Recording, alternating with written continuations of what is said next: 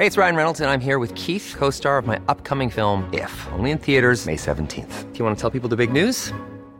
All right, I'll do it. Sign up now and you'll get unlimited for $15 a month in six months of Paramount Plus Essential Plan on us. Mintmobile.com slash switch. Upfront payment of $45 equivalent to $15 per month. Unlimited over 40 gigabytes per month. Face lower speeds. Videos at 480p. Active Mint customers by 531.24 get six months of Paramount Plus Essential Plan. Auto renews after six months. Offer ends May 31st, 2024. Separate Paramount Plus registration required. Terms and conditions apply if rated PG. This episode contains racial epithets. Listener discretion is advised. It's July 27th, 2021. The House Select Committee to investigate January 6th is about to hold its first hearing.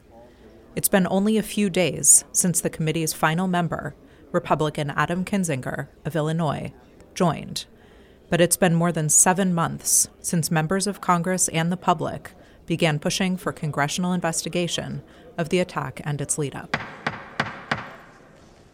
As its first witnesses, the committee has invited four law enforcement officers who defended the Capitol on January 6th to tell their stories. Chairman Bennie Thompson explains why in his opening remarks.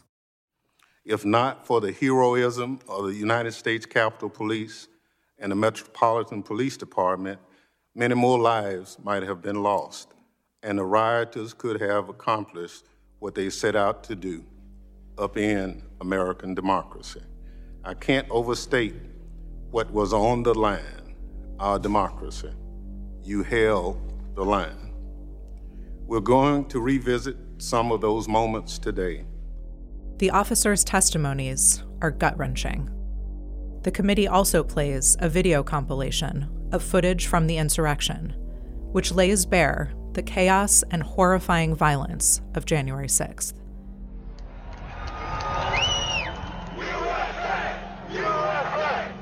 It does look like we're going to have an ad hoc march stepping off here. There's a crowd surge heading east. We love Trump! We love Trump! We love Trump! We love Trump! We love Trump! We have a breach of the Capitol! Breach of the Capitol! We have the level!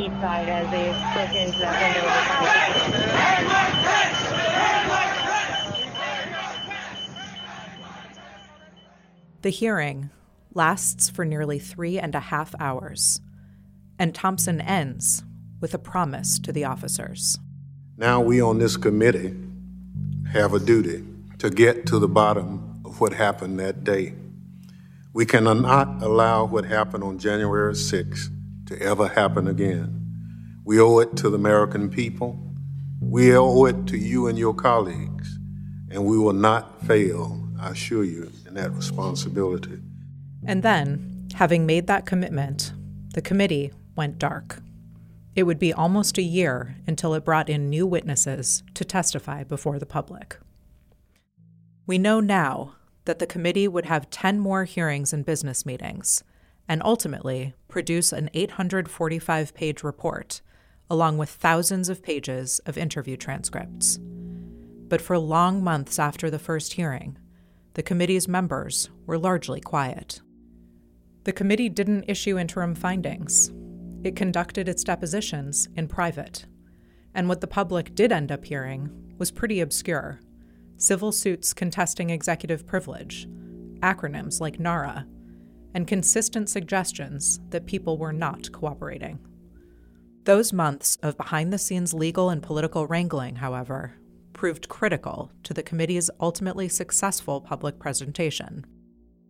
All the while, amidst the litigation and the partisan posturing, the committee was quietly but frenetically gathering evidence building an expansive, unprecedented case against the former president, proving that he did, in fact, attempt to shatter the foundations of American democracy. Announcing the subpoenas of five witnesses the committee says helped organize the rally that preceded the attack on the Capitol. We cannot leave the violence of January 6th and its causes uninvestigated. The indifference shown to my colleagues is disgraceful. You don't answer our questions. You create rigmarole logjams. Former President Trump is trying to stop the White House from turning documents over to the House committee investigating.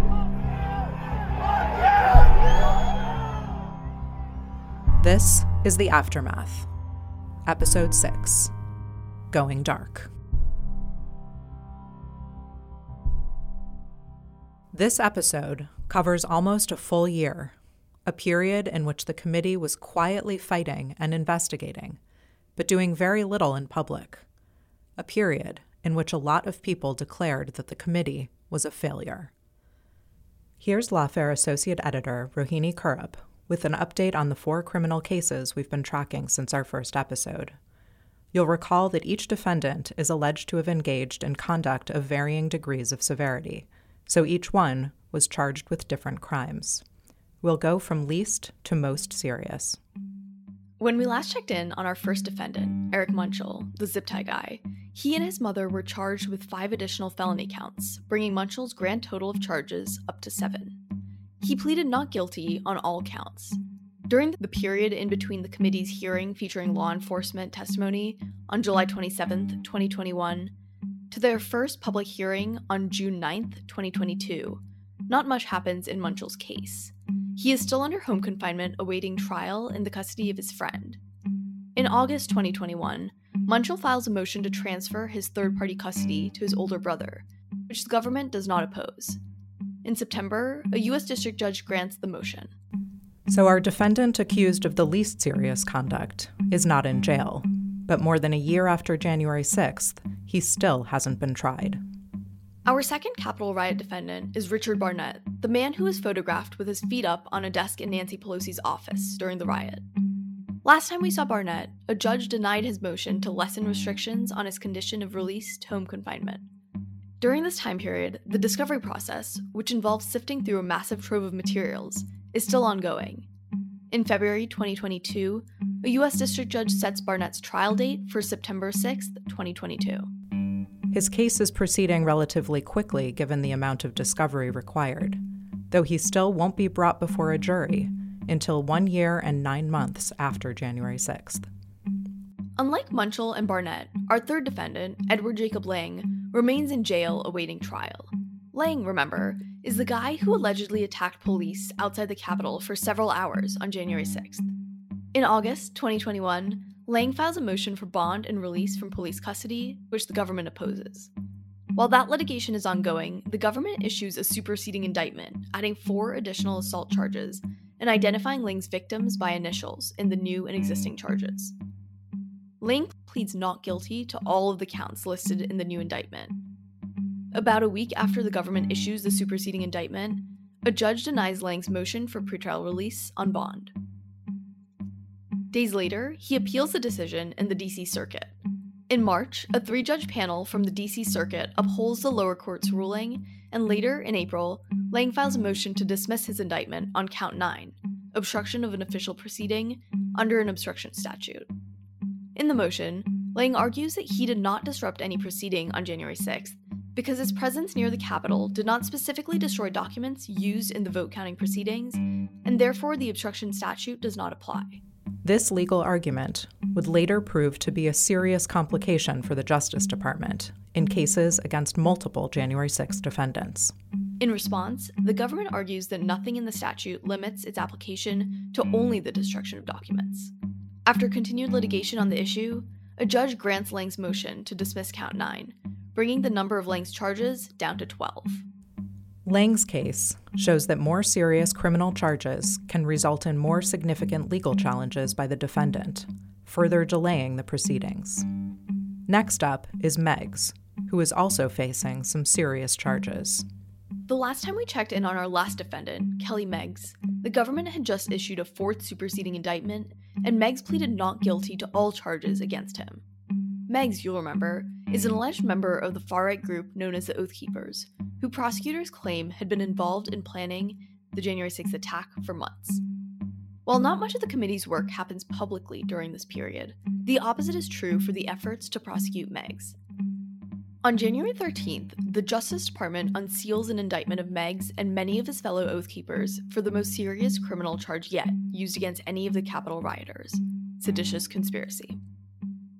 The Justice Department also issues three additional charges against Meggs. A few days later, Meggs pleads not guilty to all of the charges against him. Later on, Meggs and his co defendants file a motion to dismiss five charges against them, including the seditious conspiracy charge. Meggs and his co defendants also file a motion to transfer venue from the DC District Court to the Alexandria Division of the Eastern District of Virginia, claiming that the jurors in DC are more likely to be liberal and therefore be biased against them. While Meggs and his co defendants await the judge's decision on the motions, the judge sets the trial date to September 26, 2022. For the rest of this period, Meggs remains in police custody awaiting trial. Back in Congress, at the newly formed Select Committee to investigate January 6th, things are a bit chaotic and uncertain. Yeah, my name is Kyle Cheney. I'm senior legal affairs reporter for Politico. Kyle Cheney, who is no relation to Dick or Liz Cheney, covers Congress and has been closely following the Select Committee from the beginning. He describes the committee's earliest days as filled with doubt. So it was just kind of a feeling that you know, I guess a cynicism or a skepticism about could it could this committee actually get anything done? How quickly is it going to flame out? You know, is it really kind of a waste of time and time and energy? Even before the committee has introduced itself to the public at that first hearing with law enforcement officers, the one Chairman Thompson introduced at the beginning of this episode, many Republicans are protesting that it is hopelessly biased, that it was designed to target political rivals rather than to investigate the events of January 6th the committee is finally able to speak for itself at that first hearing. Here's Chairman Thompson. There's no place for politics or partisanship in this investigation. Our only charge is to follow the facts where they lead us. But assurances of nonpartisanship and promises to follow the facts can only get the committee so far because another thing has happened while Democrats and Republicans were fighting over who would investigate January 6th and how. A growing chorus of voices began arguing that the country should just move on. Look, Pamela, it's, it's we're just so ready to move on. I made a decision based upon the facts that I knew at that point in time. But it's time to move on. It's time for this country to heal. It's time for a spirit of forgiveness to be happening. So we really have to move on and go back to work for our constituents. That's my deal. So the committee has an additional task in that first hearing. It must convince the American people that its work is necessary, that what other congressional committees have done already isn't enough that the Justice Department's work to prosecute the rioters, then standing at about 590 individuals charged, isn't sufficient. That telling the story of the insurrection cannot be left solely to historians or the press. Wanted to tell people they, wanted people to under, remember the gravity of January 6th, and I think throughout their life, want to remind people what they felt like on January 6th. So, in the run up to the first hearing, they call in producers to compile that documentary style video of the attack you heard a snippet of at the top. It features highly disturbing footage of rioters smashing windows, violently attacking officers, and desecrating the halls of Congress. It's frightening to think about how close we were a few inches of wood and glass, an officer turning left instead of turning right. But just describing that attack doesn't come close to capturing what actually took place that day. So we're going to see some of what our witnesses saw on January 6th. And they invite witnesses who confronted the mob on that day. First up, Sergeant Aquilino Gonell, a 15 year veteran of the U.S. Capitol Police, who was attacked by rioters on the lower west terrace of the Capitol building. I arrived home at nearly 4 a.m on January 7. I had to push my wife away from me because she wanted to hug me. And I told her no because of the other chemical that I, my uniform had on. I couldn't sleep because the chemical reactivated after I took a shower and my skin, skin was burning. I finally fell asleep two hours later, completely physically and mentally exhausted. Yet by 8 o'clock a.m., I was already back on my way back to the Capitol. Next is D.C. Metropolitan Police Officer Michael Fanone, who was pulled into the crowd, tased, and suffered a heart attack. I was grabbed, beaten, tased, all while being called a traitor to my country. I was at risk of being stripped of and killed with my own firearm as I heard chants of kill him with his own gun.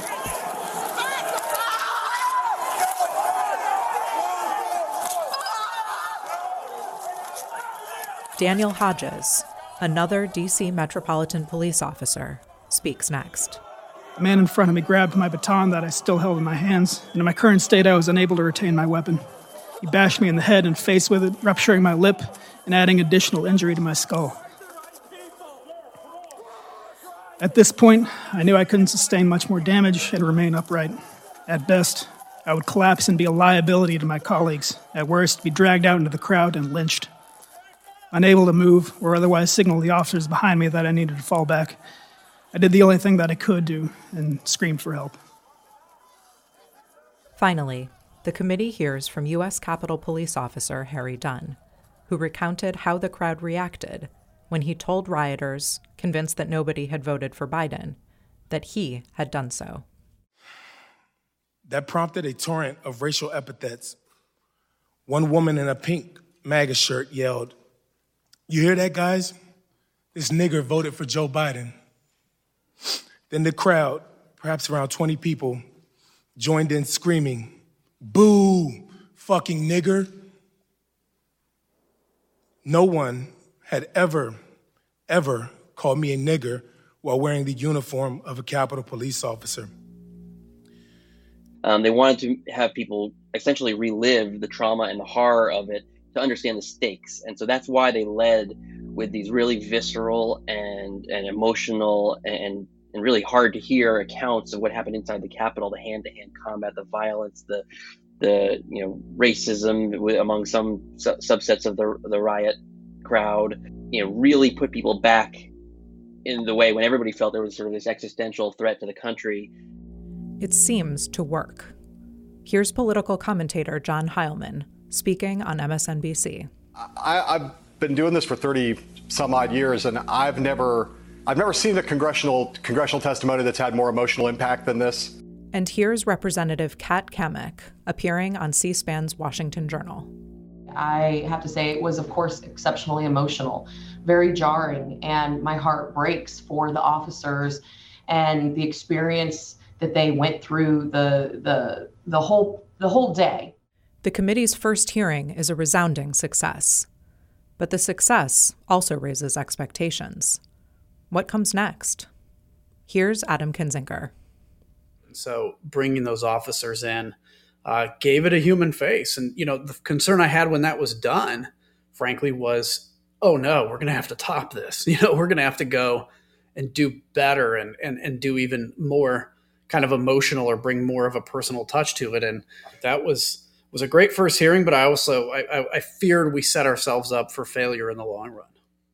Here's Kyle Cheney. And so I think it made it harder. The, the, the hearing helped undercut some of the claims about the politics of it as well and, and blunted some of that criticism that they faced going into it.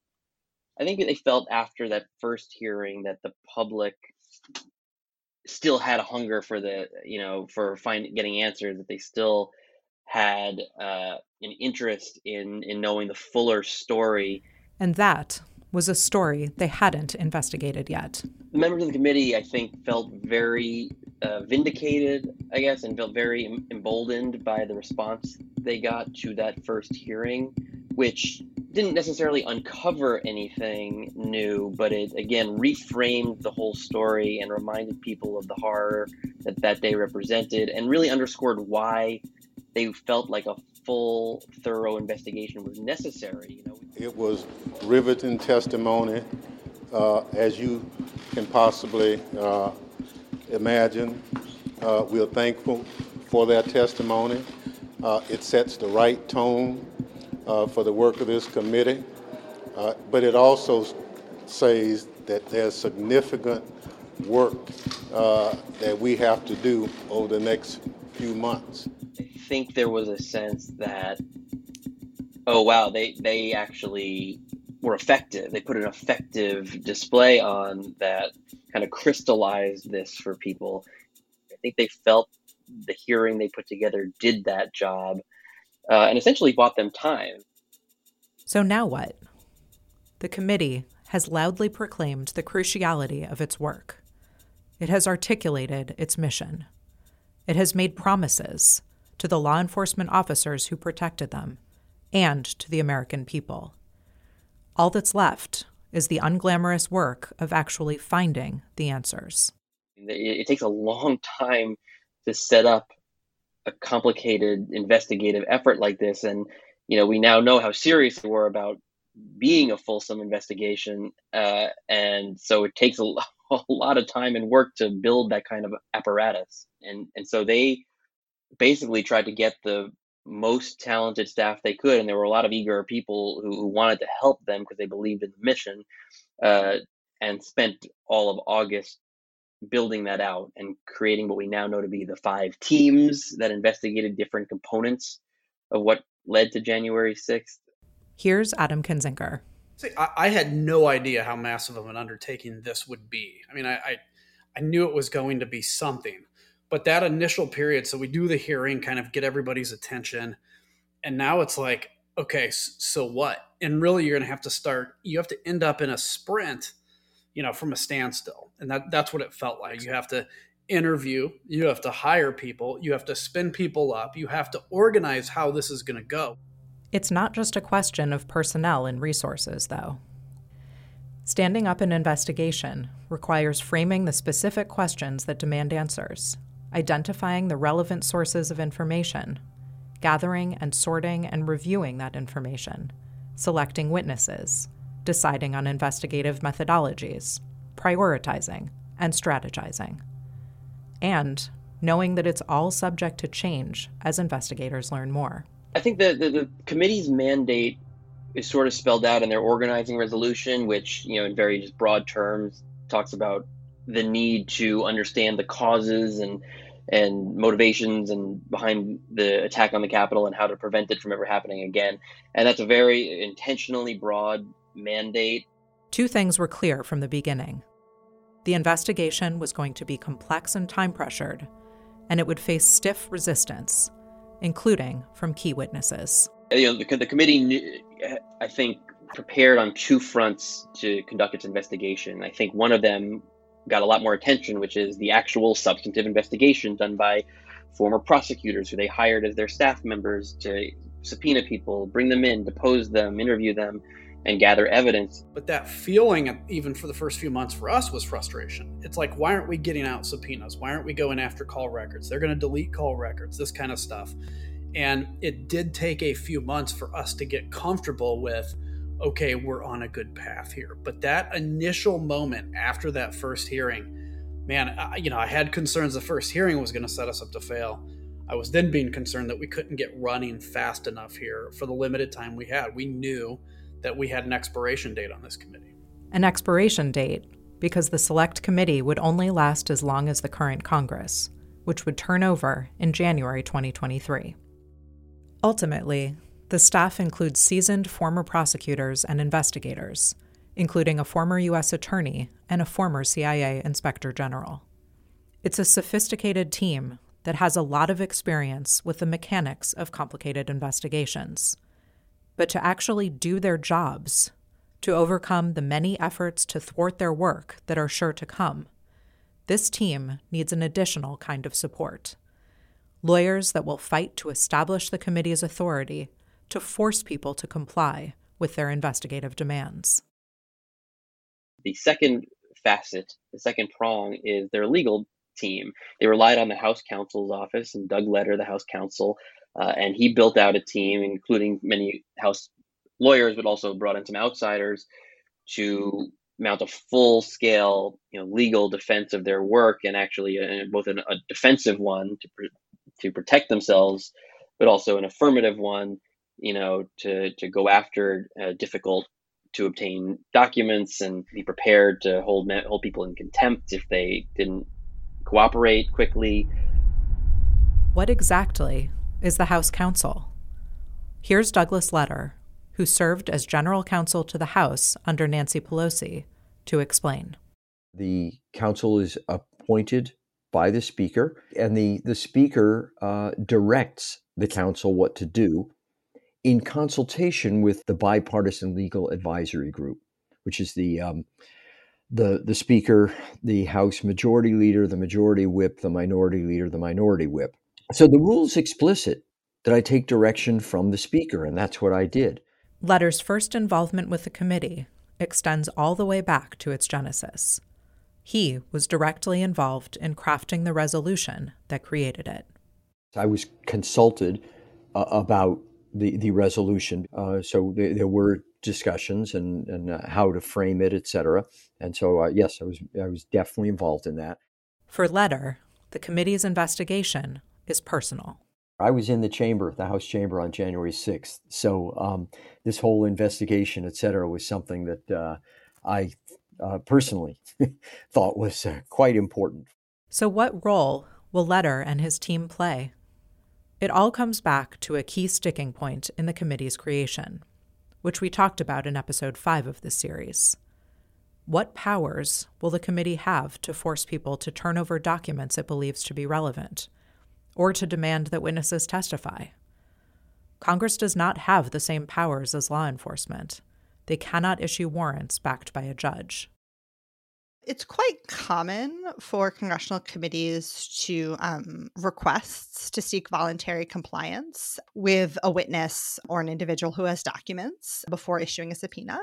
The, the request does not create the same legal obligation as a subpoena or subject, importantly, does not subject someone to the same penalties. That's the voice of Lawfare senior editor and Brookings congressional expert, Molly Reynolds in the House of Representatives, subpoena power is granted to committees by the parent chamber the House. This is also how it works in the Senate. In 1975, as part of a much broader set of reforms to the House, uh, all committees and subcommittees were granted subpoena power, subject to a vote of the full panel, so the full committee or full subcommittee, and then a vote of the full House in order to actually enforce the subpoena. In 1977, the House adopted a rule change that meant that individual committees could decide to delegate their subpoena power that they had gotten from the full House to their chairs. In other words, Congress sets the bounds of its own authority, at least in the first instance. And that looks very different depending on which congressional body is trying to act.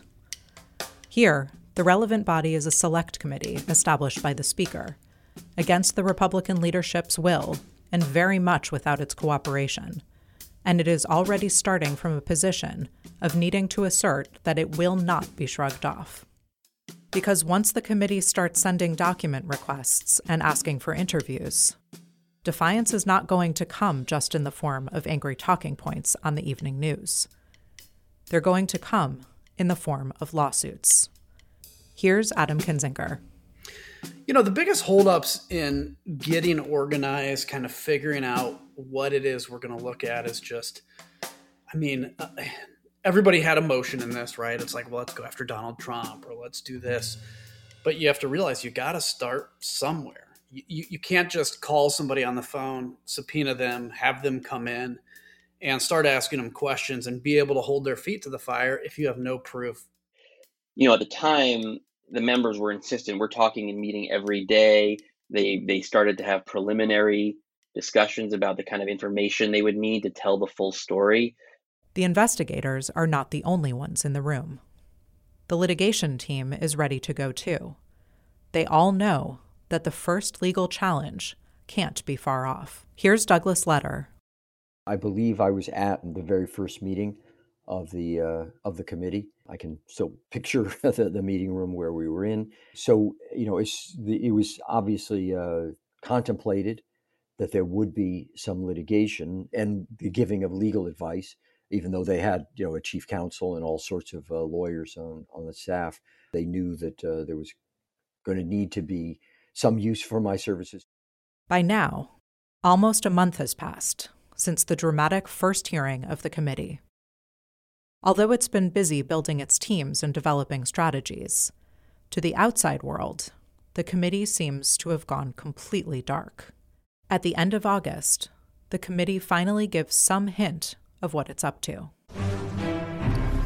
We are following breaking news from Capitol Hill this afternoon. The House Select Committee tasked with investigating the January 6th insurrection has now issued its first sweeping requests for documents. So yes, the, the, the initial outreach, the first, one of the first signs the investigation was active was this request to the archives, not a subpoena, but just a voluntary request for uh, records from the agencies and the Trump White House. The National Archives is the government agency responsible for housing and maintaining all presidential records. It's not just for posterity, and it's not even optional. There are laws requiring the president to preserve official records and turn them over to the archives at the end of their administrations. The committee staff was very, very busy, you know, doing um, interviews, doing analysis of, of data, you know, telephone data, for instance, who, uh, exploring connections between people, getting a whole lot of material from federal agencies. And remember that that led to one of the other uh, types of litigation was the records of the Trump administration, the official records of the White House by statute upheld by the Supreme Court belong to the people of the United States. And so those records were in the National Archives. The committee's request to the National Archives is pretty involved. And a list listed a long list of names of anyone whose correspondence they wanted or certain subjects that might be referenced, pretty all encompassing. So you knew it was going to be a massive undertaking for the archives uh, and also form the sort of core of the committee's initial um, base of information. But remember, these are sensitive White House documents dating from the Trump administration. The committee is rightly expecting pushback from former President Trump and his allies. That much is obvious. What's less obvious to most people is that there's a chance the Biden administration may also push back. Not because it wants to protect Trump, but rather because it may believe the executive branch has an institutional interest in preventing congressional committees from having unfettered access to presidential records. In any event, the committee has made its request. Not long after, the National Archives, also known as NARA, responds. There was then the process that began is how these kinds of things are supposed to happen, which is um, accommodation, meaning NARA would say, okay, you've asked for a massive amount of material, uh, prioritize it. What would you like first? The next step is for NARA to begin producing whatever it can. And there's a whole process for figuring out what can and what can't be turned over. It involves seeking guidance from the current White House. Uh, sometimes NARA would say, in consultation with the White House, we're not sure whether the following things would be appropriate to turn over. Uh, it might be that they're not actually the official records. Other things, maybe uh, the White House would want to assert executive privilege over. And the Biden administration decided, uh, with some exceptions, that the committee would get it. So the archives has the go ahead from the Biden administration on most of the documents the staff with the with the archives folks were able to narrow down the priorities and therefore to um, start getting some material right away. And so what the um, archive staff did is they prepared tranches of material and they say okay we have tranche one ready now and that's this. As you you know requested this is the stuff we um, prioritize first. And then like a week later we got the second tranche third tranche etc but there's another step in the process too. Under the uh, the, the regulations and, the, and the, the governing statute, the Presidential Records Act, there would then be notice to the former president to see whether there was any objection to uh, material being turned over. This may be surprising. How is it possible that the former president might have the ability to stop the production of documents that he was required by law to turn over to the National Archives, an entity now under the control of the current president, if the current president has agreed to produce them. Because the Supreme Court said so in 1977. This case from a three judge district court for the District of Columbia presents the question of the facial constitutionality of the presidential recordings and materials Preservation Act of 1974. After former President Richard Nixon resigned from office, the Presidential Recordings and Materials Preservation Act became law, which directed the administrator of the General Services Administration to take custody of Nixon's presidential materials. From there, the administrator could grant government archivists access to the materials, preserve them for historical value, and even make certain materials available for use in judicial proceedings. Nixon challenged the constitutionality of the law, claiming that it violated his presidential privilege and the separation of powers, among other rights and principles. Here's Justice William J. Brennan, Jr., reading out the court's opinion in the case. We hold that appellant constituted a legitimate class of one, thus providing a constitutional basis for Congress' decision to proceed with dispatch with respect to his materials while accepting the status of his predecessor's papers and ordering the further consideration of generalized standards to govern the papers of his successors. In short, the court ruled that former presidents do have the right to assert executive privilege over confidential communications from their time in office. This is extremely relevant to Trump's interests. You're talking about Donald Trump's most sensitive and closely held White House papers, not classified in all cases. Um, then by mid October, you get to this point where Donald Trump realizes the committee is going after his sensitive White House records from the National Archives. So the National Archives gives Trump the opportunity to weigh in. And to almost no one's surprise, and President Trump objected uh, with the first tranche. Then, um, you know, former President Trump decided to come in and sue. The battle between former President Trump and the congressional committee investigating the January 6th attack on the Capitol heating up this morning. Mr. Trump continuing to fight against the committee's examination of his actions before and during the insurrection. His suit seeks to prevent the National Archives from turning his White House records over, saying it's an effort by Democrats to distract from President Biden's drop in the polls by focusing on the riots. We, we, it would have been astonishing if they had not uh, objected. Remember, the Biden administration has already publicly approved the release of most of these records. Now you have your first conflict because Donald Trump goes to court and says that can't happen. I, I you can't have my political rival deciding which of my papers are privileged or not. So, on October 18th, Trump files a lawsuit against the committee and the National Archives, asking the court to block the production of his documents. He advances several legal arguments, including the claim that the committee doesn't have a valid legislative purpose for seeking the documents, and the claim that the legislation governing presidential records is unconstitutional. Ultimately, he's arguing that his assertion of executive privilege should overrule the decision made by the current president to waive that privilege and release the records.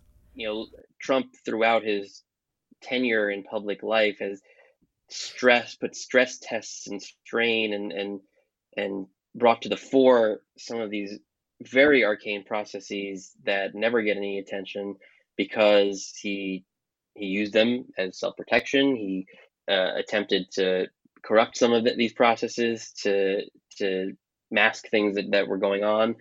And I think here you saw him again trying to stretch the bounds of executive power, of presidential power in ways that were meant to, you know, shield himself from any culpability or even scrutiny related to January 6th. So the moment the committee knew would come has just arrived. It's facing the first legal challenge designed to impede their investigation. The legal argument uh, the, that we made and that the Biden administration made were very, very similar. I thought our arguments were, were extremely solid. Here's Letter, later laying out those arguments before the D.C. Circuit Court of Appeals. The current president is in the best position, best by far, to determine what is in the interests of the executive branch at that time. The current president has weighed, as, the Supreme Court indicated, but the current president makes a determination, as this president did, bringing it you know back to this case. The, this president, as we know, said we have an extremely strong interest here in the select committee being able to carry out this investigation as part of its legislative uh, duties, responsibilities, and therefore, in that situation, the the court what the court should do is say, The current president has spoken, and that's it. We're done. Despite a very strong case, there are still some doubts about its outcome. Now, remember, the one thing, the one sort of fly in the ointment was that in um, the, the GSA versus Nixon case, where the Supreme Court had upheld the constitutionality of the, um, the first Presidential Recordings Act, there the Supreme Court said that the president did, the former president did have standing to uh, to to challenge this statute and and raise executive privilege. So we couldn't come in and say, wait a minute, executive privilege can surely only be claimed by the current president. We have only one president at a time. How could you possibly have a prior president override a current president on on disclosure of something? But there was that language in the Nixon versus GSA. Nonetheless, on November 9th, the court rules against Trump. The archives will go ahead with the production. Um, and ultimately, we um, we prevailed. There's only one president at a time. That is, the archives were going to go ahead with the production. Instead, Trump appeals the decision to the D.C. Circuit Court of Appeals, which means the documents can't be turned over until that appeal is resolved. The committee wins again in the circuit court. Then, Trump appeals again, all the way up to the Supreme Court.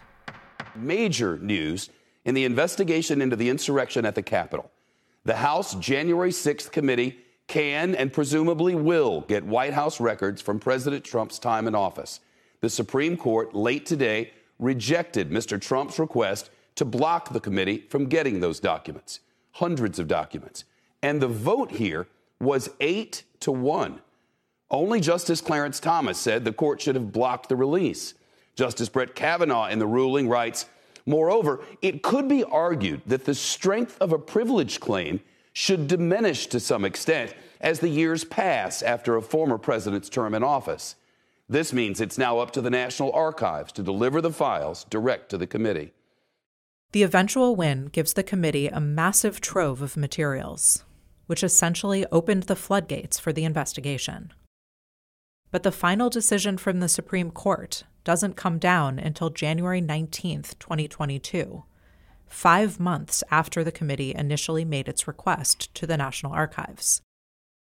And all that time, the American people are not learning much about what, if anything, the committee is discovering through its investigation or if the investigation is even going forward at all. The news is stalled at coverage of obscure legal doctrines that seem very distant from the committee's self identified mission. It feels like a black box. The perceived silence was even frustrating for members of the committee. Here's Kinzinger again. I think it was a frustrating time because we just didn't have guidance for ourselves. We weren't creating the guidance in terms of okay, well, we definitely need to do something in December, April. What we were up against and what we knew was one bad hearing. All it takes, so if we're going to have like nine hearings or 10 hearings total, all it takes at any time is one bad one, one that goes off the rails, fails, or doesn't make its case to completely end America's interest in this. That's a heavy weight to bear. Of course, much of what the committee is doing is very intentionally behind closed doors. Although the National Archives documents are a crucial source of information, they are not the only source. And plenty of people are willing to be helpful. Here's Douglas Letter. I did want to make sure to, to emphasize remember that, especially as the investigation was going on and people realized how many people were actually talking to the, um, the committee and its uh, investigators, that we had, we, we turned out having a massive number of members of the Trump administration and and uh, and others who, in my view, did their patriotic duty and came in and talked with no, you know, there was there was no litigation needed uh, of any kind, threatened or needed of any kind. But there was an immense amount of work that was done where the staff was talking to federal agencies, you know, DHS, the Secret Service, uh, DOD, et cetera, to to obtain information uh, that it did and then there was a whole lot you know, information obtained through uh, you know the U.S. Capitol Police and and uh, all sorts of the, the videos from within the Capitol. Lots of uh, investigation. That doesn't mean that getting people to talk is easy or quick. In many cases, it can be quite time consuming. A lot of times, by the way, subpoenas were, were called friendly subpoenas, meaning the, the potential witness said, I am willing to testify, but I, I need a subpoena, sometimes need as a matter of law. This isn't unusual negotiated compliance really is a, a, norm in the case of congressional subpoenas. And as we saw throughout the January 6th investigation, different people will have different incentives to cooperate with a congressional investigation or not. Uh, you know, in order to disclose material, they might have had, for instance, a, um, a non disclosure agreement. Uh, which which cannot override a congressional subpoena. So we had we had plenty of situations where the subpoenas would be um, uh, were friendly. Um, and so we knew there wasn't going to be direct litigation. Still, it's going to take time. And it's going to have to be handled quietly so as not to scare off those who are nervous about cooperating. It's fall 2021. The committee and its investigative staff are hard at work, sorting through an enormous amount of information, though that's far from obvious from the outside. Actually, there is more information trickling out to the public during this period, but it's even more obscure than Trump's lawsuit, and thus even harder to recognize. It relates to the committee's other investigative efforts, especially its subpoenas to witnesses, which begin in September, and the legal challenges those provoke. Kyle Cheney of Politico made this his beat. So, in my view, right off the bat, I, I told my bosses, and they fully agreed that the right way to cover January 6th, not just the committee, but January 6th, was you needed to have visibility and, and of, on both sides of the equation. What was happening in the prosecutions of January 6th defendants, what was happening in the committee, and I guess and maybe it's really three parts: what's happening in the committee investigation, but also the committee's legal battles, and that that turned out to be uh, really important because the committee used its court filings to tell a lot of the way the way prosecutors will use speak. Millions of people have lost weight with personalized plans from Noom, like Evan, who can't stand salads and still lost fifty pounds. Salads, generally, for most people, are the easy button, right? For me, that wasn't an option. I never really was a salad guy. That's just not who I am. But Noom worked for me. Get your personalized plan today at noom.com. Real noom user compensated to provide their story. In four weeks, the typical noom user can expect to lose one to two pounds per week. Individual results may vary.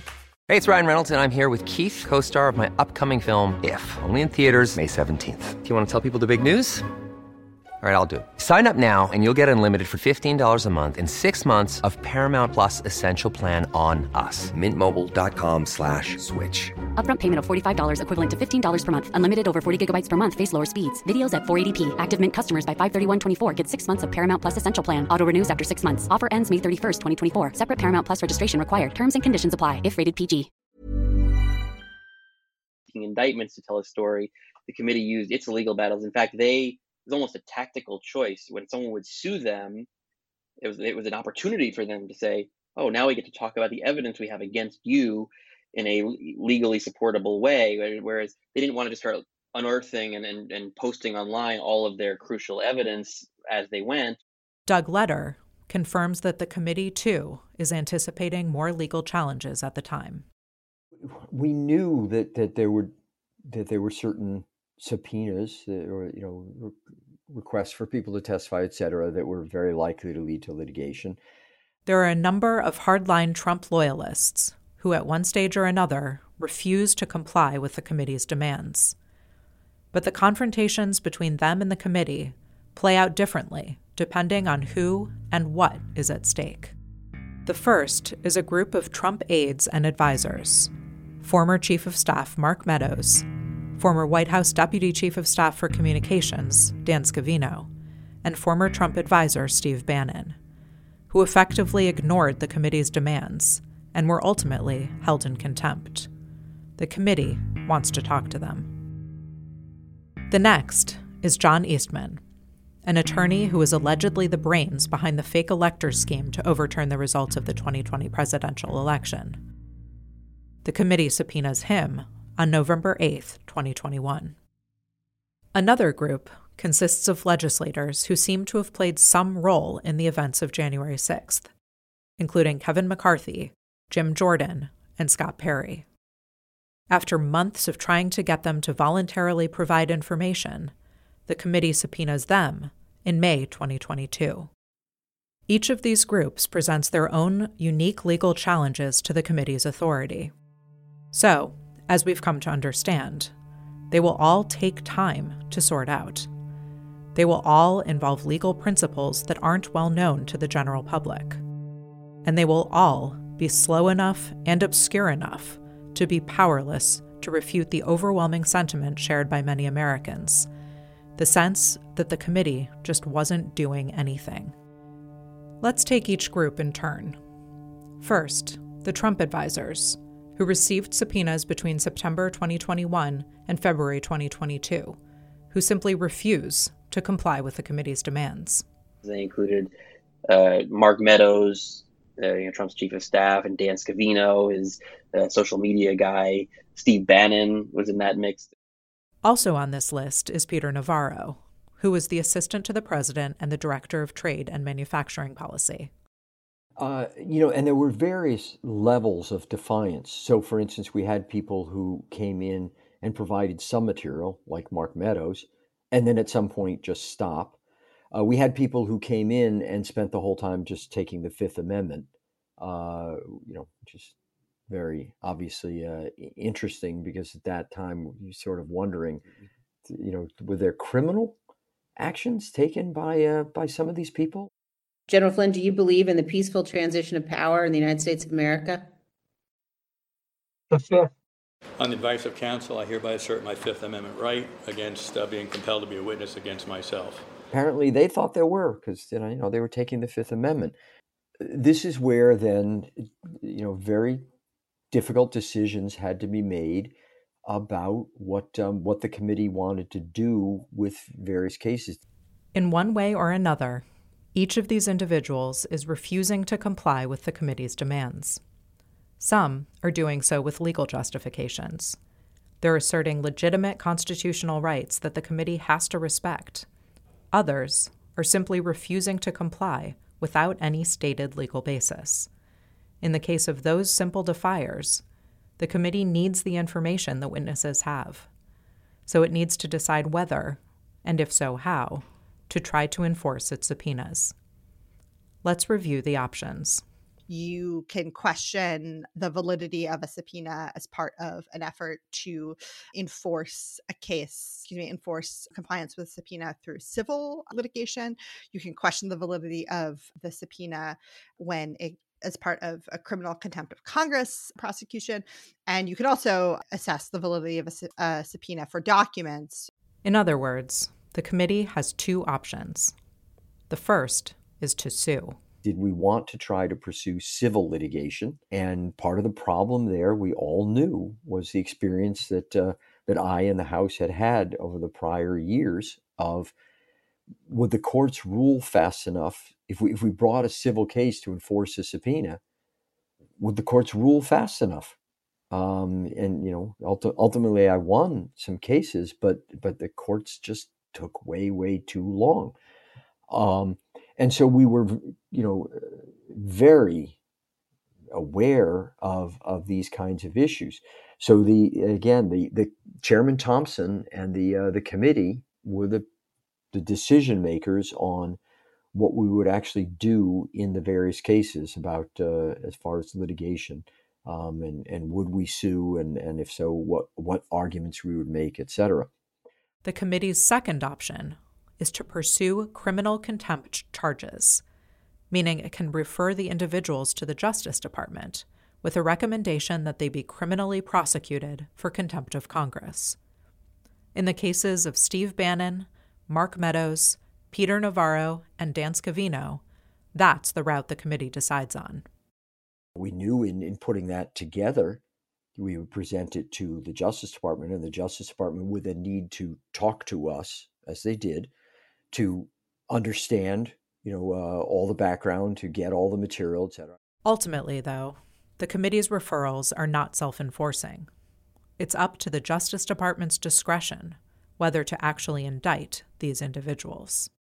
That it was made very clear that the decision on whether or not to prosecute would be made by them alone, not not by us. We the House merely made a recommendation, but um, I assisted in in getting them all the relevant documents and uh, and and the relevant people to talk to them about what happened. Steve Bannon is the first person the committee votes to hold in contempt. He receives the subpoena on September 24, 2021, and simply refuses to comply with it. His lawyer flatly states that he will not turn over any documents and will not appear for testimony. So the committee refers him to the Justice Department on October 21, 2021, for criminal contempt of Congress. You know, I met with FBI agents and, and the uh, the DOJ folks to say, okay, you know, when uh, what happened in this conversation when you know you talked to Bannon or Bannon's you know lawyer or whatever. We provided them with all the, the facts, and uh, and then we knew there was if there was going to be a prosecution, there would be um, various issues to be raised. The Justice Department does its own review. A few weeks later, it reaches a decision, and Bannon is indicted on November 12, 2021. It marks another turning point for the committee. The most important thing for their entire investigation was the day that the Justice Department charged Steve Bannon, which actually fits right in this time period we've been talking about, uh, was in November of 2021, uh, a couple weeks after Trump files his lawsuit, a couple weeks after Mark Meadows files his lawsuit. Justice Department agrees with Congress that Steve Bannon should be charged with criminal contempt more than anything else scared other reluctant witnesses into saying we better we better talk to them or else we're going to get ourselves criminally charged or be in jeopardy at least um, if someone at his level can get charged with it then, then any of us can but even if the indictment is useful precedent for encouraging other reluctant witnesses to step forward the committee still has to deal with bannon it still wants evidence from him and indictment or no indictment He's not cooperating. And now it has to wait for the legal proceedings to play out in court. As expected, Bannon's legal team does indeed raise a number of arguments in his defense. Some of the arguments that Bannon and his legal team made in that case include the argument that his prosecution violated due process because his actions in not complying had been authorized by previous opinions from the Office of Legal Counsel, which is part of the same entity, the Department of Justice, that was prosecuting him. Here's Bannon. We sent a letter to the committee uh, before five o'clock yesterday just saying, hey, based upon the letter we've received from President Trump, this looks like a, an issue that the committee is going to have, have to settle with President Trump about executive privilege. Bannon's legal team also argued that he was, you know, just following Trump's directions and honoring executive privilege, so he couldn't be willfully failing to comply with the subpoena. Next up is Peter Navarro, whom the committee had subpoenaed to learn more about his involvement in efforts to overturn the results of the 2020 election. According to the committee's subpoena, Navarro worked with Bannon and others to develop and implement a plan, which he deemed the Green Bay sweep, to delay Congress's certification of the election. Navarro spoke about this strategy and purported election fraud multiple times publicly. Here's Navarro speaking on Steve Bannon's podcast about the strategy. You were the hero on January 6th, Steve. As I say in chapter 21 of In Trump Time, you were the guy who had the Green Bay Packers sweep strategy to go up to Capitol Hill. Pence is the quarterback. That we had 100 people working on the Green Bay team as linemen, halfbacks, and fullbacks. There's also Dan Scavino. He had reportedly spent a considerable amount of time with Trump on January 6th and also promoted the Stop the Steal rally on the ellipse. The committee wants to hear from him because he's the guy who controlled Trump's Twitter feed and social media. Here's Kinzinger. One of the ones that I really wish we'd have gotten more information and really wish we'd have been able to have a truthful conversation with was Dan Scavino. Because if you look at how much of Donald Trump existed on the internet, you look at, you know, part of the reason I knew there'd be violence on January 6th is because I looked at Twitter, right? I mean, I just literally looked at Twitter. I saw the threats coming against me and the threats against other members of the House. The committee has many questions for Mr. Scavino about his political social media work for President Trump including his interactions with an online forum called The Donald and with QAnon, a bizarre and dangerous cult. President Trump, working with Mr. Scavino, successfully spread distrust for our courts, which had repeatedly found no basis to overturn the election. Both Navarro and Scavino also resist their subpoenas, though in different ways. Navarro refuses to comply with his subpoena altogether claiming that his testimony and relevant documents are protected by executive privilege. Uh, I have a loyalty to the Constitution and a loyalty to the president. The president has invoked executive privilege in this matter. It's not um, my authority uh, to uh, revoke that privilege. I, I can't. I can't. Can't do that. Scavino, on the other hand, has his lawyers negotiate with the committee to request an extension on the deadlines for document production and the deposition. It seems like he might be willing to cooperate. The committee grants Scavino an extension and then another one. Ultimately, the committee gives Scavino six separate extensions, eventually moving the deadline almost 17 weeks later. Despite the extensions, Scavino fails to hand over a single document to the committee, nor does he appear for testimony. Mr. Scavino's case, he strung us along for months before making it clear that he believes he's above the law. On March 28, 2022, the committee votes to hold both Navarro and Scavino in contempt. They potentially played a part in an attack on American democracy, but they can ignore our investigation because they worked for the government at the time. That's their argument. They're not fooling anybody.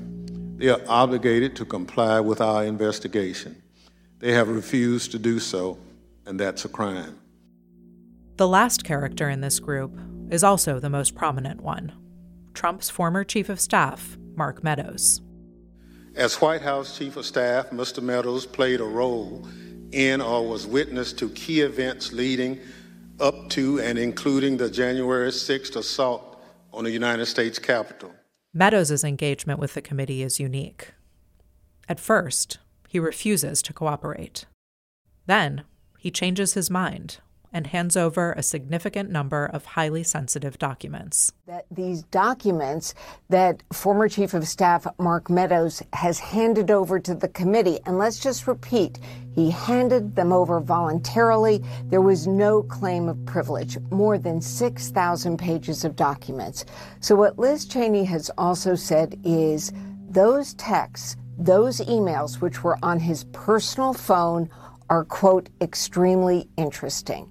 Among them, a text message with a member of Congress in which Meadows responds, quote, I love it, to a plan for appointing an alternate slate of electors, a text exchange with January 6 rally organizers, text messages about the need for Trump to issue a public statement to stop the January 6 attack, and an email that included a 38 page PowerPoint briefing titled Election Fraud, Foreign Interference, and Options for 6 Jan. And Kinzinger describes these documents as singularly important. Even though Meadows ultimately cuts off cooperation, the initial production is something of a breakthrough. Our big break, frankly, came uh, when we we got the initial uh, tranche of Mark Meadows text messages. When we were able to see that, and I say we, we looked through it, but the investigators mostly. When we got that and started to see who was communicating with different people and and some of these threads that were happening from there. And that was kind of i think our big leap from is this thing going to work? Are we going to be able to get the information? To yes okay we're on a path here. Uh, that was the that was the catalyst to get us there. But he doesn't produce all of the documents the committee asks for. He claims that some of them are protected by executive privilege. And he soon changes course entirely. Even after his lawyers had negotiated a deposition date, he doesn't show up. He refuses to produce anything else. So in December 2021, the committee is poised to vote to hold Meadows in contempt. But this time, Meadows retaliates. Mark Meadows, Trump's fourth and final chief of staff, and remember, a former member of Congress himself, is now suing the committee and Speaker Nancy Pelosi for good measure. Meadows is asking a federal court to block enforcement of the subpoena to testify, as well as the subpoena issued to Verizon. Here's Meadows on why he can no longer cooperate. Uh, the, the, January 6th Commission is uh, continuing on. Uh, we've been trying to work with uh, them uh, in a spirit of accommodation to actually share uh, what we know from a non privileged standpoint while uh, making sure that executive privilege is protected. Uh, the president has claimed executive privilege. I'm going to honor that. I'm not going to be the first uh, chief of staff to to actually waive that. It's not mine to waive, and uh, and it's really not Congress's to waive. So Meadows offers a few arguments to justify why he shouldn't have to comply with the committee's subpoena. One, because the material it's seeking is covered by executive privilege and thus can't be disclosed. Two, because the committee doesn't have the power to ask him for anything in the first place, including because of what's known as testimonial immunity, which immunizes current and former White House senior officials from being compelled to testify before Congress. In the case of Meadows, the House did decide to litigate his attempt to quash his subpoena in as opposed to seeking dismissal of Meadows' suit against the committee on speech or debate grounds. So remember, courts have consistently said that they can't quash a subpoena from a congressional committee because that's an interference with Congress's speech or debate powers. In this case, though, rather than argue that Meadows' case should be dismissed on speech or debate grounds, the House did decide to to litigate the, the case. The Department of Justice was invited to file a brief on Meadows' testimonial immunity question. Here's former FBI General Counsel Andrew Weissmann on the Justice Department's brief.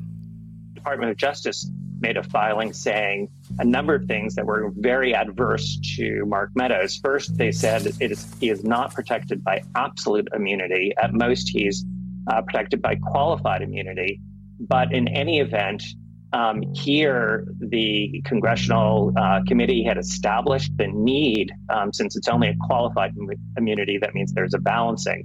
But the other is that they made it clear that this doesn't apply to documents, it only applies to testimony.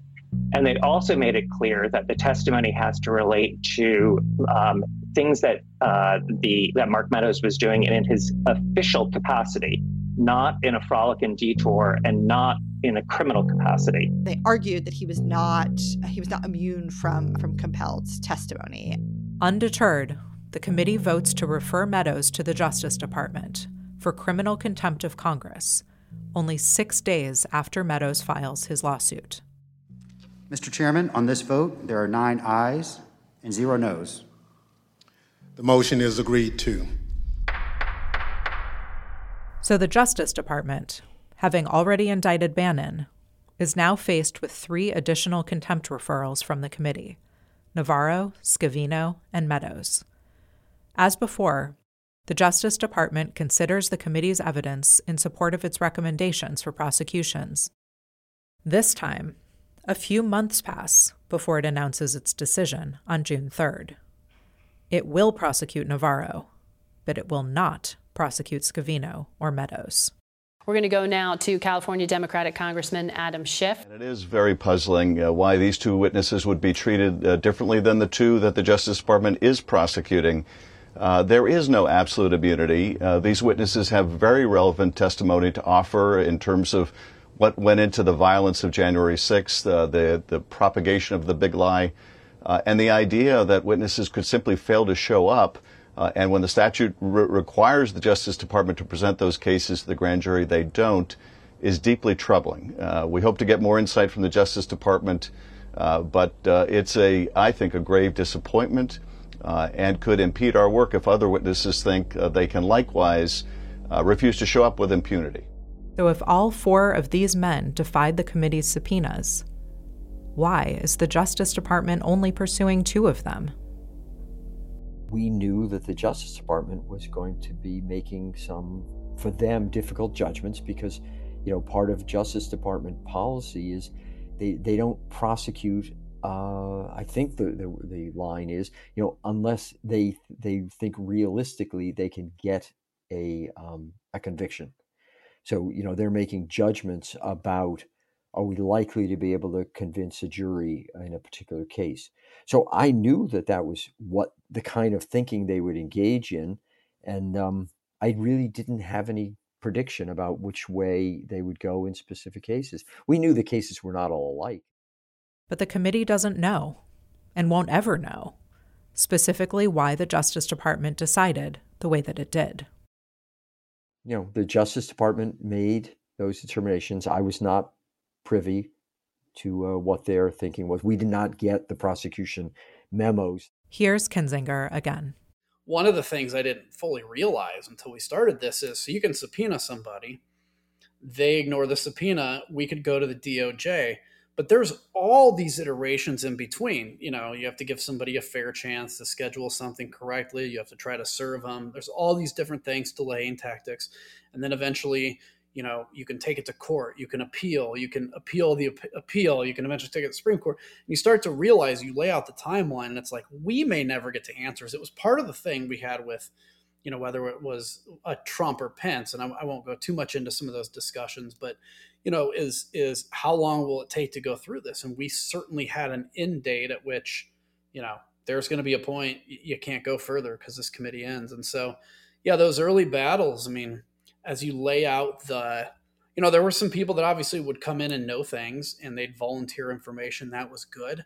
Uh, but then when we started to get into the battle with the resistors, I'll call them, um, yeah, it was a little worrisome. And I, I still think to this day, uh, maybe DOJ can get to it, but there's information that's out there that we don't know simply because people wouldn't come in and talk. And, you know, it's sad, but uh, obstruction of justice wouldn't be a thing if it didn't work at least sometimes.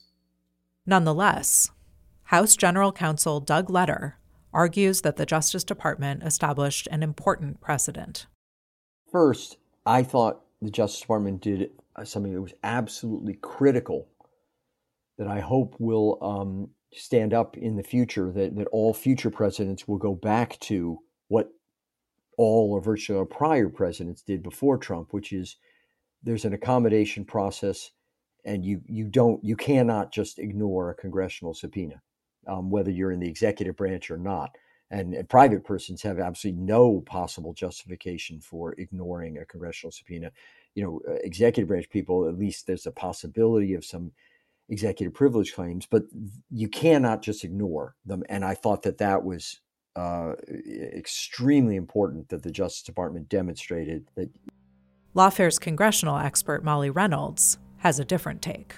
The, the ultimate use of criminal prosecution to try and get try and punish people for their noncompliance and ideally, it would have been the threat of criminal prosecution that would have forced them or persuaded them, I should say, into complying. And, you know, we didn't really see that happen. In other words, is Congress's contempt power really sufficient for enforcing a key investigative authority like a subpoena when all four of these individuals successfully avoid telling the committee what they know? When only two of them are indicted and the other two receive no penalty whatsoever for brazenly disregarding a lawful order from Congress? The next story of resisting the committee's investigation centers around John Eastman. New developments in the investigation into the January 6th attack of the Capitol. The House Select Committee investigating the insurrection will subpoena conservative lawyer John Eastman. Committee Chair Congressman Bennie Thompson confirmed the subpoena in an interview yesterday, telling Washington, the Washington Post, quote, it will happen.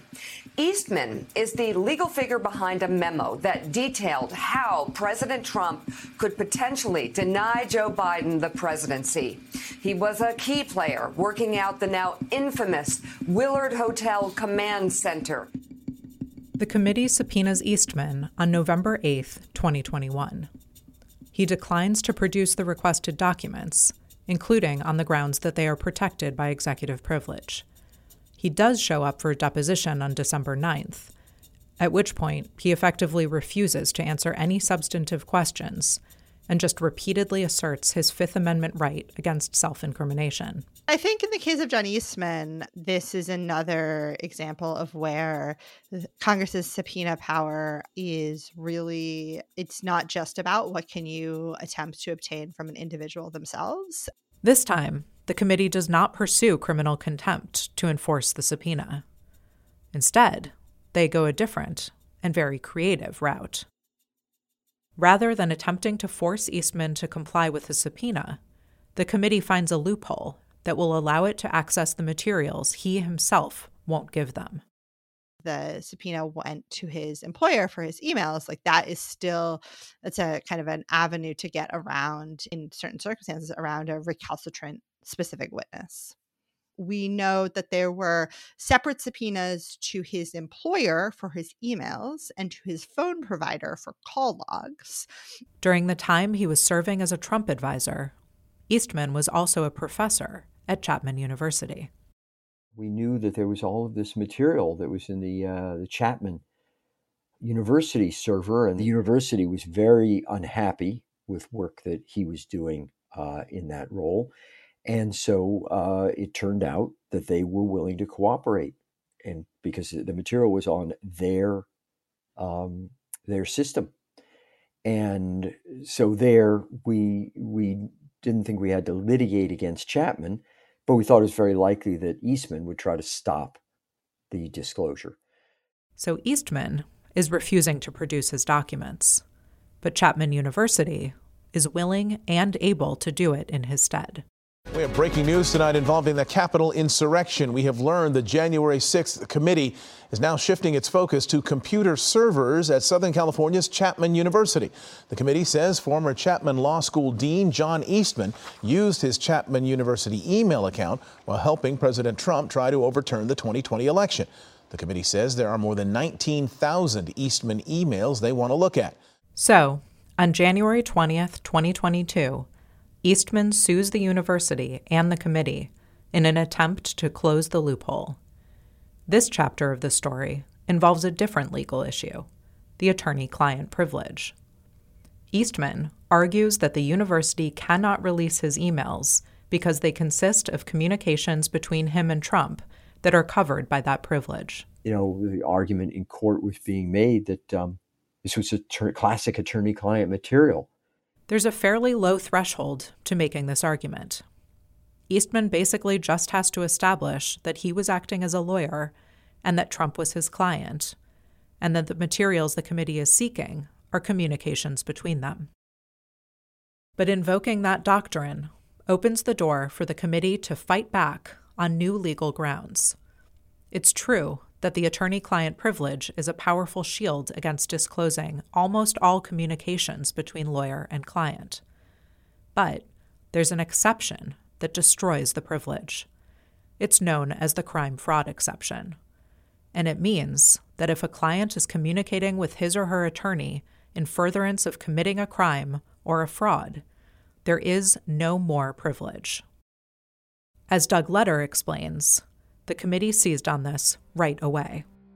The committee quickly recognized, because of the nature of some of the things that, that we uh, knew that, that Eastman was claiming privilege over, and what we, the information we knew already about what Eastman uh, had been doing and saying with with you know Trump and his top advisors. Remember, we had a whole lot more than one source of information.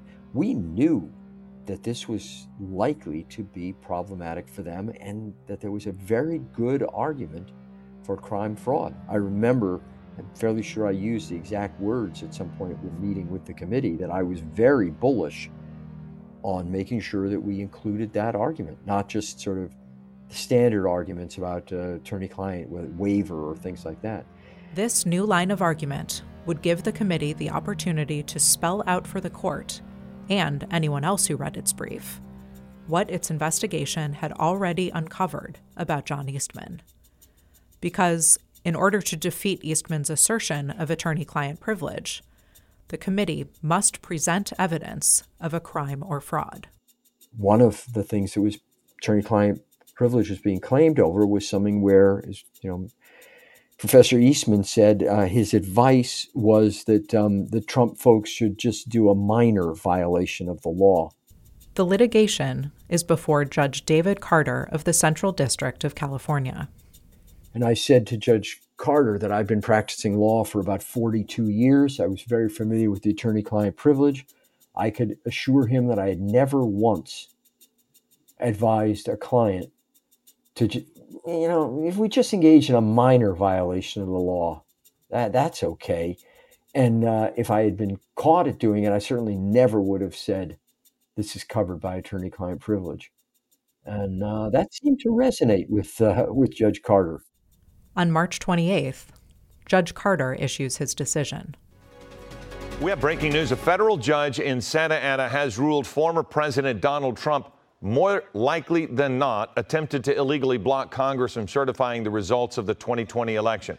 The judge ruled Trump likely conspired with former Chapman University law professor John Eastman to block the certification by pressuring Vice President Mike Pence to derail the certification.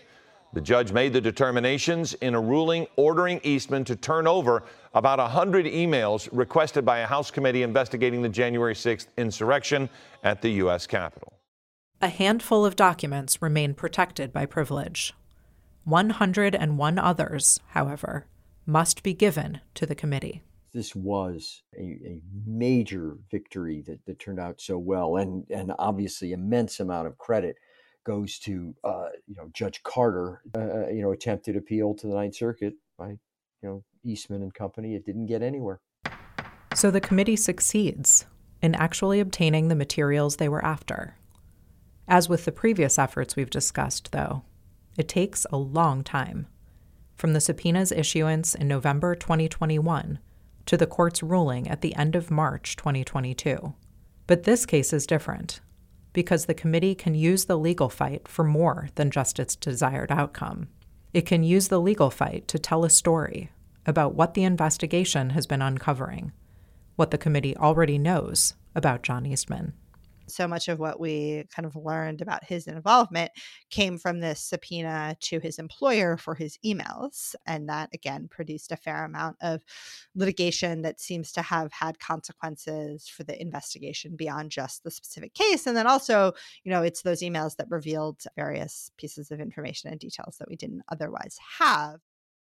It's exactly what Kyle Cheney had anticipated when he pitched his editors on the need to cover civil litigation arising out of the committee's work. The committee's arguments in the Eastman case revealed a tremendous amount of what it knew and could legally support based on its investigation. Reading its briefs was like reading a status report on all that investigative work that had been going on behind closed doors committee uh, this long running litigation against John Eastman, where periodically a judge was forcing him to disclose things about his relationship with Donald Trump, about their, you know, when when did he become his lawyer, and and the stuff that came out there, just in what we saw in the public facing court documents, was extraordinary.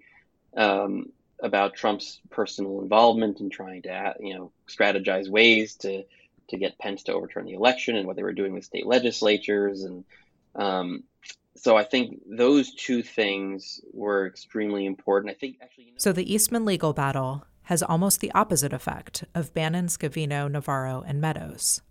Theirs had forced the committee to engage with esoteric sounding legal doctrines like executive privilege, while being as secretive as possible about what it knows.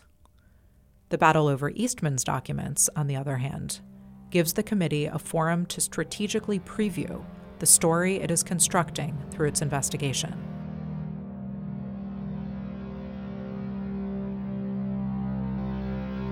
The last story of resisting the committee comes from members of Congress.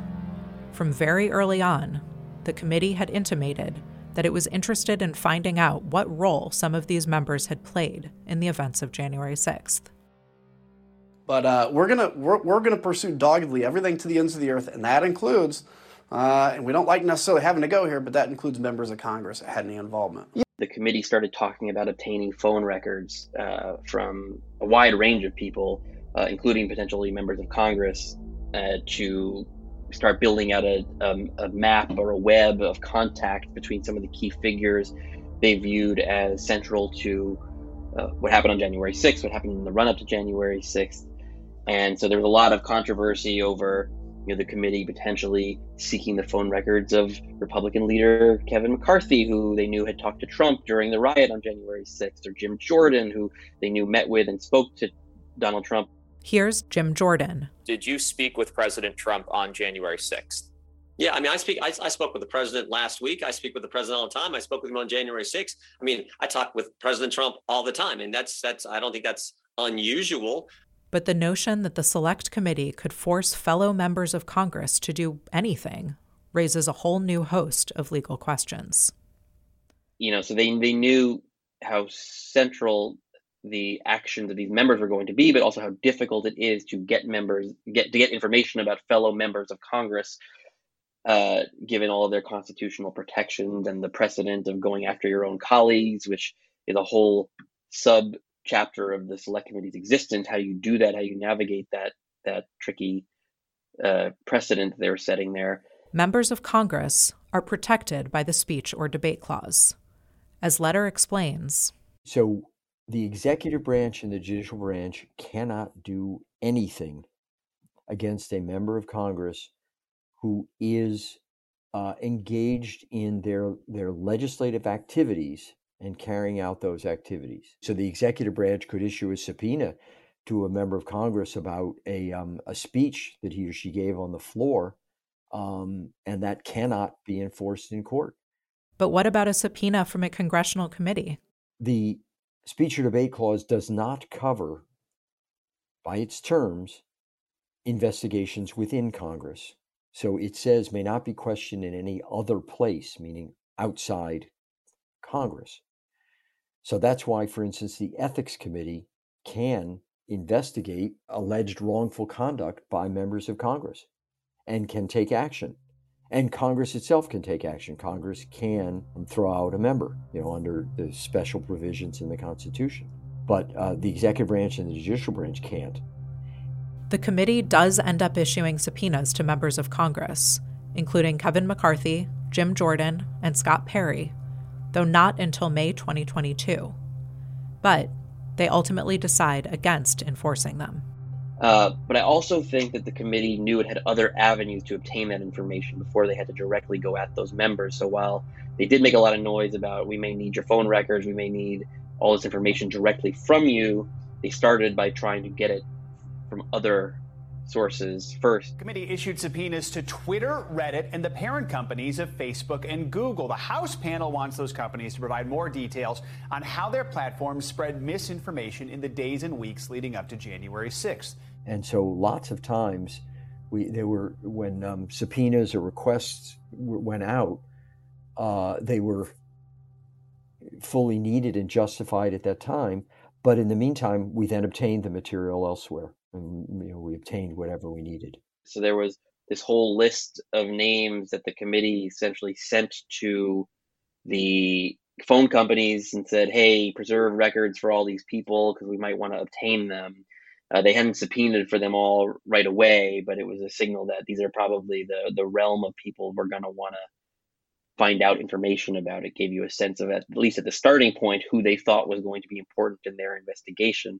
Uh, they did similar things with social media companies. They wanted to understand the social media companies' uh, involvement or role in, in dealing with this sort of election misinformation and how they handled the, the warnings of violence or the actual threats of violence that happened on their platforms. Again, Cheney provides some insight into these filings. The committee was sending a signal about uh, who it viewed at the outset as their most important targets, most important potential witnesses. Uh, and that was a kind of a way to nod publicly to uh, the focus of their investigation, keep people uh, in the loop about what they were doing when they had been so quiet and they were still doing so many things behind the scenes. Kinzinger explains. Okay, it is fairly unprecedented for a uh, you know, committee in Congress to subpoena other U.S. congressmen. So, what are the issues there? And then we also knew, I think, pretty much in our heart that they probably weren't going to weren't going to uh, do it. They weren't going to come in. So, then you start thinking about, okay, does it actually do damage to the committee if they don't come in and we don't do anything? Well, the media and every, I've seen it a hundred times. Remember, for about six months, everybody, the only question they'd ask me is, are you going to refer this to DOJ? Which was a completely pointless question. Um, but that becomes an obsession. And so if you subpoena members of Congress, the obsession is, are you going to, you know, recommend them for prosecution to the DOJ? And nobody wants to hear how their speech and debate and frankly, you know, members of Congress and with the special constitutional rules. So a lot of that was coming into play until we just came to the conclusion that we've got to do it. You know, we just we need to if they don't want to come in and talk to us, that's on them.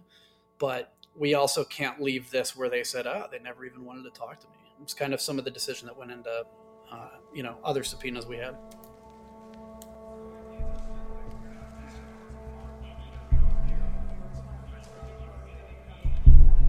Remember that during this dark period, there's also a lot happening with no indication to the public whatsoever. Although the people who defied the committee's subpoenas get all the attention, the committee's investigation quietly proceeds with the help of a vast majority of people who don't try to resist its authority. It takes hundreds of depositions of individuals somehow connected to former President Trump. It collects and reviews millions of documents from individuals and social media companies and internet service providers. If some of the witnesses the committee wants won't talk, others close to them will. January 6th Select Committee is attempting to preserve phone records of several Republican lawmakers who played a role in the Stop the Steal rally. So it's actually during this dark period that the committee collects a huge portion of the evidence that drives its investigation, and that will later fill its next 10 public appearances with damning evidence against Trump. But gathering the evidence, as complicated as that turns out to be, is only the beginning. The committee must then figure out how to compile that evidence into a coherent, compelling narrative that will sustain the attention of the American people during a series of prime-time televised public hearings that will happen over the summer of 2022. It's going to be what they've been preparing for since day one of this over year long investigation. Was it a conspiracy? I think certainly. I mean, look, if you you look at the court filings, um, you do you at, believe it, it was a conspiracy? I do. So is this really a legitimate committee, or is this a political committee going after their opponents? I am inclined to uh, pardon many of them. They were there with love in their heart. That was an unbelievable and it was a beautiful day. The committee is not the only government body hard at work responding to January 6th. The Justice Department continues its investigations and prosecutions of hundreds of rioters. It eventually indicts members of the Proud Boys and the Oath Keepers, including on some of the most serious charges available, like seditious conspiracy.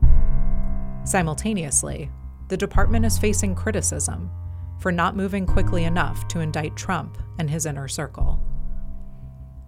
Meanwhile, a criminal investigation is heating up in Fulton County, where a local district attorney is looking into Trump's phone call to Georgia's Secretary of State asking to find 11,780 votes. I just want to find 11,780 votes because we won the state. And the January 6th deniers are doing their best to seize control of the story and of Congress.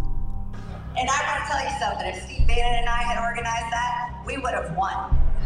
In fact, it was Trump supporters who lost their lives that day, uh, not Trump supporters who were taking the lives of others.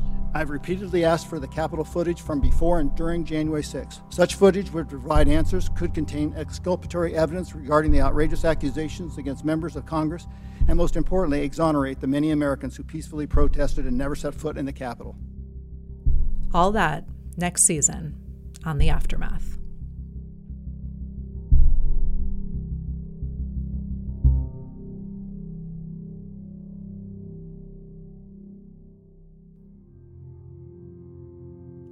The Aftermath is a production of Lawfare and Goat Rodeo. I'm your host, Natalie Orpett. Scripting by me, Catherine Pompilio, and Benjamin Wittes. Series executive producers are me, Benjamin Wittes, and Ian Enright. Associate producer is Catherine Pompilio. Additional voicing by Rohini Kurup. Production assistance from Kara Schillen. Goat Rodeo senior producer is Megan Nadolski. Editing, artwork, and scoring by Ian Enright of Goat Rodeo. To learn more about Lawfare, visit lawfareblog.com, where you can find the Lawfare team's January 6th project, Confronting the Insurrection.